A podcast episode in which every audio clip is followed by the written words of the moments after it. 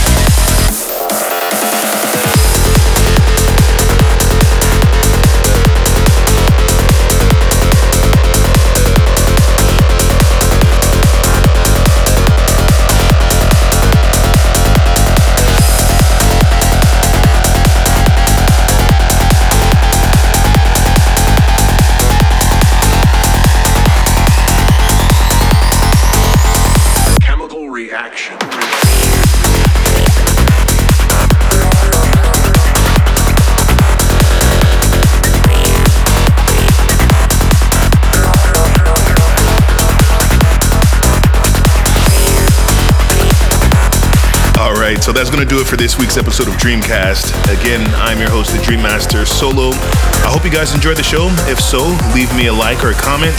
Uh, make sure to add me on your favorite social media outlet at Dreammaster Solo or at the Dreammaster Solo.